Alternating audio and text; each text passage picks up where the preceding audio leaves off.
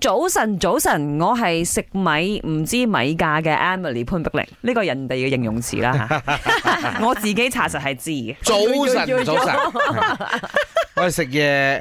诶，冇咩喜歡睇價 嘅林德榮，哎呀，講到價格呢回事，因為百物漲價，我哋就想知道有咩咁多百物係漲咗價嘅咁啊。你 feel 到噶啦，嗯因為我其實自己係好中意食雞飯嘅，嗯咁我真係 feel 到 chicken rice 咧係真係起咗價係 ，chicken 你 rice 唔真係揀位啊，由時可。嚇你話要啲咩雞髀啊，係或喎者係啊常髀啊之類咧，十都係蚊貴嘅起跳噶啦，係而家都係以前唔係噶嘛，嗯你以前可能七八蚊都可以你買問我，到我。真係唔知點解咧，因為啊我對數字實在唔敏感。哦最今日好多時候咧，我哋唔係買一包，係啦，買你好我哋買多都買啊哦單咗三四包。全家或者幾個同事一齊入，你最多係 check 單，即係睇翻啱唔啱啲 item 啊，冇睇個價錢。 OK，譬如話而家你一餐係咪至少都百幾蚊埋單啦？四個人食飯啦，係咪百即係一定過百蚊咯，啱啦。咁林生你咧？嗱，好似我琴日食咗個生熟蛋咁樣啦嚇，生熟蛋我而家覺得咧，佢就大概係誒溝半或者兩溝一粒。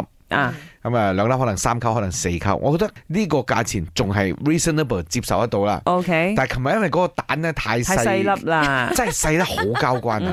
佢兩粒加埋就等於以前一粒蛋咁樣。咁我覺我可以 feel 到個雞蛋有幾細，因為林生係好真摯嘅眼 神望住我可以哋。睇翻條片就知嘅。得哎係好細，你哋上到我一邊自己睇下個條 friend 咧片。又係食雞髀啊、炸雞啊，啊全明嗰個炸雞，哦，話嗰個誇張啊，真係雞髀係真咁好誇張細隻咗，就好嗯似我哋食嗰啲 drummet 咁樣啦係。即係嗰個雞髀咧，就以前我哋嘅嗰啲卜星仔啊，啱啊即係雞翼嗰只雞髀咁上下啦。係喎而而家而家加價嘅方式好多時候係咁咯，佢嘅價錢可能冇變，但係啲嘢變細件咗。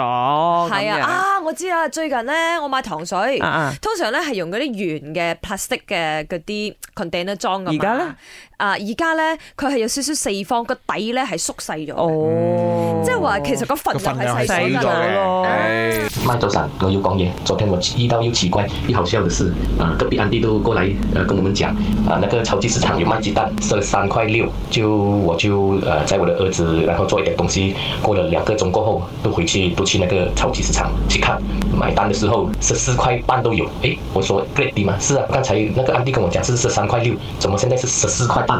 哦，他说起价了啊，起价，这么两个钟头这样快起价，是哦，他讲，连这样奇怪的东西都有。